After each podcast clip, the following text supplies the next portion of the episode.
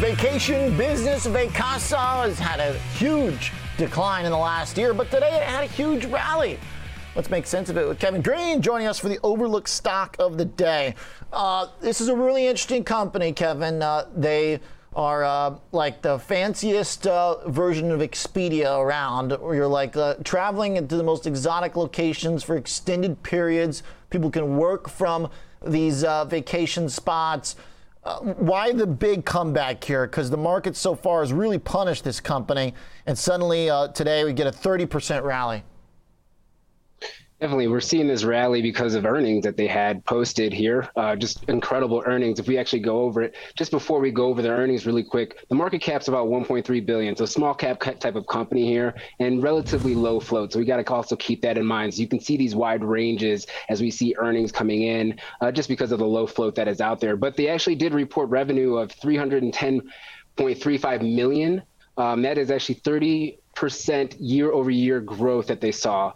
And they also uh, saw second quarter gross bookings up 32% year over year, which is really just um, remarkable to see. We've seen in the COVID era, era, you know, Airbnb, Expedia bookings, we've seen these stocks just rise. And now this stock here although we see a drop coming down from $28 down to where it's at right now, it's starting to pick up steam. And they saw some very strong sales here in July and August. Those are two months that they traditionally see a high uh, engagement when it comes to bookings. So overall, they raised their overall guidance for the company as well. Uh, looks like for the uh, guidance that they have now, the adjusted third uh, full year guidance to about 1.1 billion dollars to 1.18 billion dollars when it comes to revenue. Adjusted EBITDA from uh, negative seven dollars to pretty much being flat, and they're very confident that they're going to have a, a, flat year when it comes to adjusted EBITDA. So overall, they have seen just remarkable growth when they see the uh, gross booking value that's been over uh, 13% year over year growth as well. They're very confident that they're going to continue to see this type of growth, and that's why we're seeing a pop in the stock today. Mm, okay. Now, uh, it's a, more kind of like a, a, a, super luxe Airbnb, I guess, than it is an Expedia, right? Um, Airbnb uh, was growing like, uh, oh, it was growing 70% at the beginning of the year. Uh, uh, last earnings, Airbnb still did record breaking numbers. Uh, and uh, still growing at a 58% clip. So, like Airbnb slowed from 70 to roughly 60%. So, Vacasa growing pretty well too but not as quickly. I, is that just expected because not as many people can afford to use their service?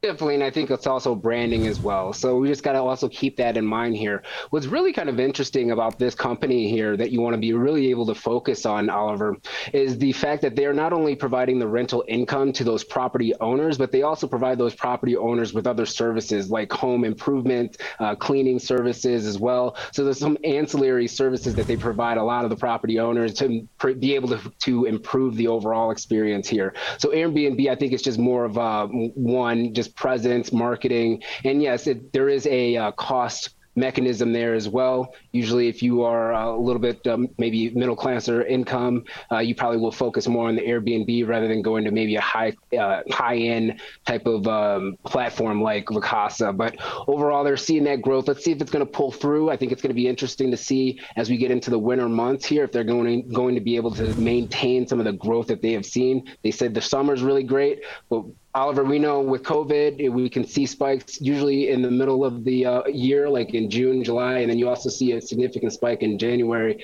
and February as well. That could also dampen uh, demand for services like this company provides. Okay. All right. So uh, it's uh, pretty pricey, pretty bougie, pretty cool, uh, and growing pretty quick, now.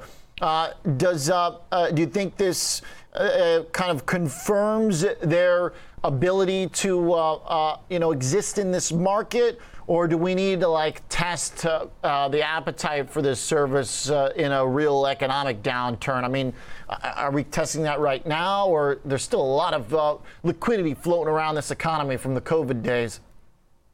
There's a lot of liquidity and there's a lot of pent up demand for travel right now, Oliver. So we have to see, and I don't think anybody really knows this, we have to see what's going to happen within the next year or so. If, if consumers are going to really calm down when it comes to vacation travel, vacation spending, um, and, and if it levels off, and I think that's going to really tell if this stock is going to be able to perform. But one thing I find key, it is free cash flow positive. So you really want to see that for a stock that's uh, you know trying to break into a market that's pretty much uh, been solidified by some of the major names like we talked about Airbnb, Expedia, Booking, Holdings, things of that nature.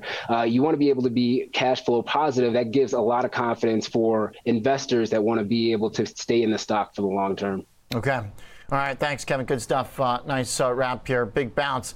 Uh, the stock price moving about as much as the revenue, roughly 30%.